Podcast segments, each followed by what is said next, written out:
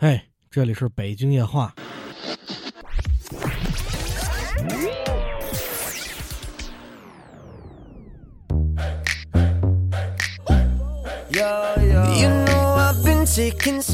欢迎各位收听北京话事 A V。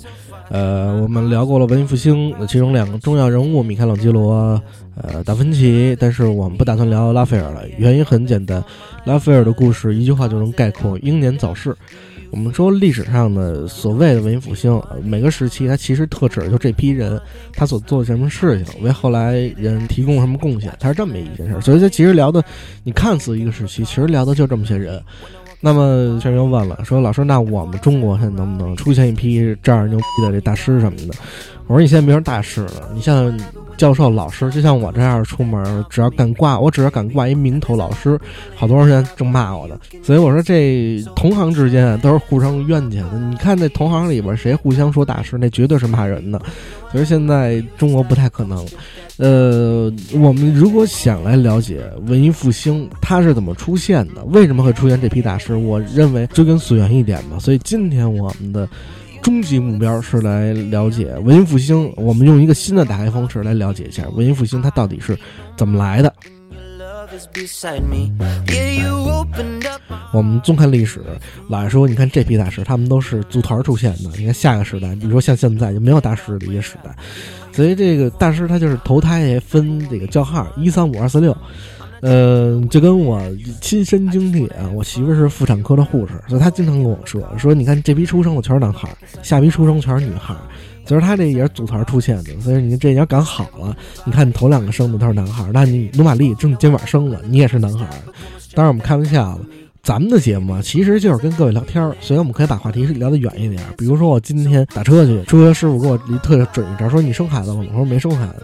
他说你看我教你一招，老大爷还给我卖一关子啊。他这么说，他说你看我儿子这回生的是男孩，然后我周围都生男孩，原因特别简单，就是你要记住了，你想生男孩喝苏打水，你想生女孩，你就少喝点苏打水那就完了。为什么？酸碱的道理大家都明白，学过化学的吧，对吧？啊，所以我觉得可以分享给大家嘛。无论是对不对，如果准了这招，一年之后再听我节目时帮我评论一下；不准的话，不代表本台观点，只作为参考。好吧，我们言归正传，跟大家继续来聊聊我们的文艺复兴啊，跟我们文艺复兴到底是怎么来的？嗯。西方史它的整体的脉络完全是根据它当时的一个政治要求啊、政治诉求所决定的。所以我们看到刚刚结束的中世纪，我们说过中世纪就是很黑暗嘛。我们现在来说，所谓叫中世纪这三个字能概括，但其实当时就是老百姓正常生活。那为什么这么叫它？原因是因为当时的整个宗教、整个的政治诉求，把这一时期的人给约束的非常之紧，紧到什么程度？我们能看到现在留下来的很多在中世纪的绘画，但是没有什么他当时的雕塑。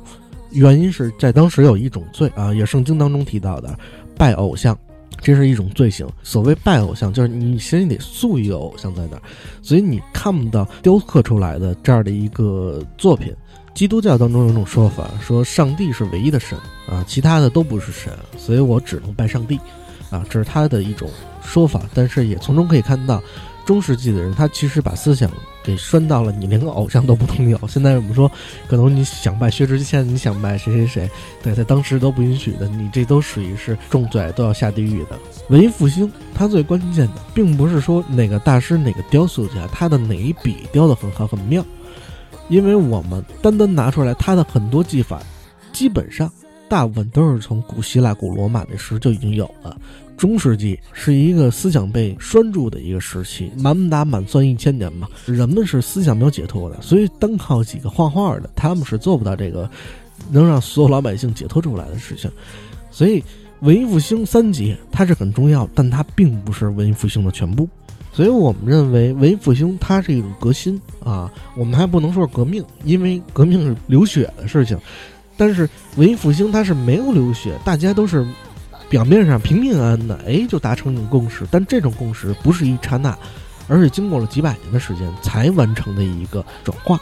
所以，我们聊文艺复兴，不能单单说文艺复兴三杰，还要看他当时的背景如何。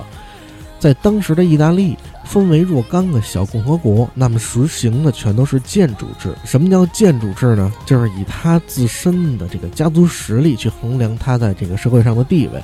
举个例子，佛罗伦萨这个是意大利也是文艺复兴的重灾区。佛罗伦萨当时的郡主，我们现在说的所谓叫郡主吧，那其实就是美第奇家族。这个我们之前有聊过。而美第奇家族，他在他的官员体系当中其实并没有任何职务，但是由于他的家族实力过于庞大，所以他是佛罗伦萨的扛把子。我们现在说这叫大佬，而当时的国家官员全都听命于他们这个家族。所以说，他们家就相当于是当时佛罗伦萨国的国王啊，王室。为什么这么说呢？因为他们家跟法国、英国、西班牙通婚啊，这一这就是这想着他这地位是很高的。另外，不仅如此，连当时教皇的资产都是由他们家族打理。你可想而知，他这个财力实力有多么的雄厚。这家人。在历史还出任过两任的教皇，所以他们家留下来的东西很多。如果你现在去佛伦萨的话，还能看见各个处处都有他们家族的影子。比如说哪儿哪儿都会有他们家族这族徽，族徽呢上面是一个圆形，圆形上面呢还有六个球。我们开玩笑讲，这叫六味地黄丸。这还有个奖，原是他们这个美第奇这名儿啊，英文是英文直译而来的，它原意是药。我们说就医药世家那药，对他们家祖上就是一开药房的卖药的，所以呢，这这个家族我们说这族徽一看就像六味地黄丸啊，这也是打个岔。这家后来一直做银行，但只是在佛罗伦萨做啊，那生意做的相当小。直到后来有一个叫可西莫，这是厉害，把他们家族的生意做到全欧洲。从这时候开始，我们说过，欧洲特别是意大利，它是建筑制的国家，就是你我们越有钱。啊，你的地位越高，那他的地位就相当于当时整个佛罗伦萨国的国王了。你可以这么理解，王室嘛，国家全听命于他嘛，有点这样。而在当时，正好赶上这个欧洲啊，还信奉的这个基督教。那基督教里边，他们认为，如果你是做银行的，你是放贷吃利息的，啊，你这种是一种罪啊，你不劳而获嘛，你没有劳动嘛，你不产生价值嘛。然后，当然跟现在的这个思想不太一样，但当时人这么认为。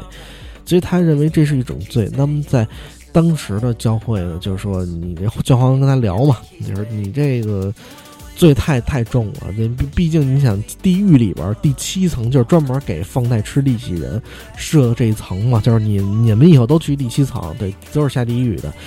所以当时教皇就是让他呀，就是你多捐点款啊，去弥补之前的过失嘛。那么说你这样，你帮我们修一个修道院。后来这哥们儿他就是不缺钱，这他说这修道院这也太好办了，这个我就是有钱嘛，所以为了赎罪呢。可西莫他建了很多的这种当时的这种宗教性质的这种建筑物啊，包括当时圣马可教堂这些教堂里，毕竟他们家盖的嘛，所以里边很多理念什么，你这块怎么盖，那块怎么都是他说了算。所以在很多的这当时的教堂里边的画当中，我们说壁画好，也天顶画也好，有很多的这种啊圣母，有很多这种基督他的这个形象在，那么在旁边，他就把他自己给画在里边。另外，把他自己的一些子女也画在里边，就意思就是你们看，我在天堂呢，我没有去地狱，我在天堂呢，我跟圣母身边。所以，可西莫他本身是出于赎罪的目的，他才建造这些教堂，而整个美提家族建造教堂、建造这些支持艺术品啊，也是从这儿而来的。嗯，提到他后来其实也是爱上艺术的，也不完全是为了赎罪。为什么这么说呢？因为在当时有一学者啊，叫做尼克利，这哥们儿呢，这个买书买到家破人亡啊。这因为当时书很贵嘛，都是手抄的，所以很昂贵。可西莫知道之后呢，我非常受感动。那后来送给他了一张这个开了一个无限头的支票啊，就是这户头无限户头嘛，就是你随便刷。你随便说，我来替你换，我来替你换。而到后来，他又开始盖这种公共的图书馆啊，也从他这儿来的。就是学者，就是嗯，只要是学者，你都可以免费过来去学习。对，所以他这个非常支持艺术。而他后来的儿子皮耶罗也继承了他这一点，他就干了十年。这哥们儿有一特点，就是爱吃，不光他爱吃，他整个这个家都爱吃啊，所以。这哥们儿后来身上这病患证也是不少。我们把皮耶罗跳过去，就是他的再下一代，直到鲁伦佐的出现，才真正的我们。意义上的才达到了这个文艺复兴的顶峰，也是因为鲁伦佐的出现，所以你看后来的文艺复兴三杰，很多当时的艺术家，全都是受到这哥们儿这个资助，这算当时这个最大这个经纪人了，最大也算最大这个收藏家。我们之前聊过鲁伦佐，他的背景其实很简单，是由于他本身，你看他父辈的时候这个爱吃，再往上的时候呢是为赎罪。那么到他这儿来说呢，其实钱已经对他无所谓了，太有钱了嘛，他已经无所谓，所以他唯一的追求基本就在艺术上边了，不惜成本的那么投入啊，生活的非常铺张浪费，非常的奢华。当时包括呃达芬奇、米开朗基罗等等等等的皮提切罗这批人，全都是他的照顾。所以我们经常爱说那句话嘛，没有君子不养艺人。放眼望去，美第奇家族这三代啊。从科西莫开始，直到后来的罗伦佐，这哥仨特别像我们中国的三代人啊，其中包括是康熙、雍正跟乾隆。你怎么看啊？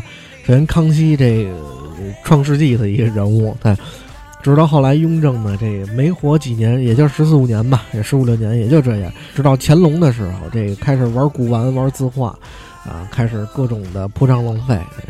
所以我觉得历史就是没有偶然，全是相同的。有时候我们看待这个，俗话说了“穷三代富三代”啊，没有哪个家族就是能一直顺顺利利下去。所以，其实它就是一个自然规律，所以我们要遵循这样的规律。我们讲到了美第奇家族啊，这个非常有名的这么一个呃银行世家啊，由于他们的资助，导致了后来文艺复兴三杰出现那么多伟大的作品。难道就是因为像美第奇家族这样的财团他的出现，所以才会出现像这么伟大时代的到来吗？也不见。你看，其实每个时代都是有很有钱的人，但不一定会出现这么伟大的一个时代的到来。嗯，所以我们还要再聊文艺复兴，不只只是因为美第奇家族，而之前还要聊再聊它的本身艺术的问题。那包括说文艺复兴小三杰。这个是在米奇家族起家之前的事情，啊，也是如果没有这小三杰的出现啊，我们说的米开朗基罗、拉斐尔他们这批人，可能在艺术上成就也达不了那么高。原因是在他们的积淀上起来的。说伟人都是踩在前任的巨人的肩膀上嘛，那么这个巨人被踩的人是谁呢？啊，记住这哥仨啊，弗朗切斯卡、曼塔尼亚、乌切洛啊，这哥仨。呃，首先来说，弗朗西斯卡这哥们儿呢，他最有名的就是他对光学的处理。就是你看以前画画全都是平成画啊，也没有什么太多光的这个处理，但到他这出现一束光，就跟我们现在舞台上面打一束光似的。我们现在看着很自然，就是很没有什么稀奇的。但这从哪儿来的？从弗朗切斯卡他的画当中来的。他专门是比如说画上帝的时候，啪出现一道光。从上而下打的，那么在旁边的人呢，或者身体上铠甲上的阴影出现，对，所以他是史上第一个开始有光的男人，对，开始发光的男人，对这可以这么理解。这是弗朗切斯卡。那曼特尼亚呢？这哥们儿他，我我是特别喜欢曼特尼亚他的很多的这个作品的。而且你看的时候，你觉得很惊讶，他能从一个很奇怪的角度看，就是从下往上看啊，你不是说看人姑娘这个裙底啊，但就是从下往上看的一视角，这叫天井式的角度啊，自下而上啊，嗯，这哥们儿他是专门这么画见长，所以你看我们从下往上看的时候，其实他腿部被拉长了。腿部被拉长了，而且越远处其实越短的嘛，越短的嘛，所以他对这种的处理是非常细的。你看他是有一个爱好，喜欢从下往上画，他爱好到什么程度？就是他专门挖一井到井底下，往往上看。你甚至他很多绘画都是这么出现的，比如说他井底他往上看，完好多人围着井边看他井底之蛙是那个状态。对，对，这是布坦尼亚。那下一是乌切洛，乌切洛其实是一音译啊，这音译过来它其实鸟人的意思，他本身这哥们儿叫做多纳啊，保罗迪多纳啊，这哥们儿他特喜欢画鸟，所以大家给他起鸟人，有点像后来的这个查理帕克的，也是大鸟，这对他的这个这个绰号，他其实是一个绰号。这哥们儿他本身是个数学家、几何家啊，这呃我们会提到马萨乔啊，马萨乔他有一个非常。厉害的一个绝学，就是他在这个数学上的计算。就我认为艺术它到一定程度上一定是理性的，那理性到一定程度上的时候，那它变成了就是数学，数学包括音乐也是一样。所以你看，他对绘画，你看的是一个很抽象的概念，但是在他们眼里，OK，我先算好了，他这这笔要怎么画，那他角度在哪儿？那这个角度其实就就是一个数学算出来的。由于他的这个数学算太好了，所以他史上第一个能。在一幅画当中画上上百个人。后来说到米开朗基罗的天顶画，上面人物非常多。其实如果没有乌切洛他们之前的这种积淀在的话，他也画不了那么多人物。他画着会觉得很不自然。那么由于乌切洛他画当中的这种计算很到位，所以你看这个整个画面虽然有上百个人物，算有上百个事件存在，但是你会觉得就是那么自然。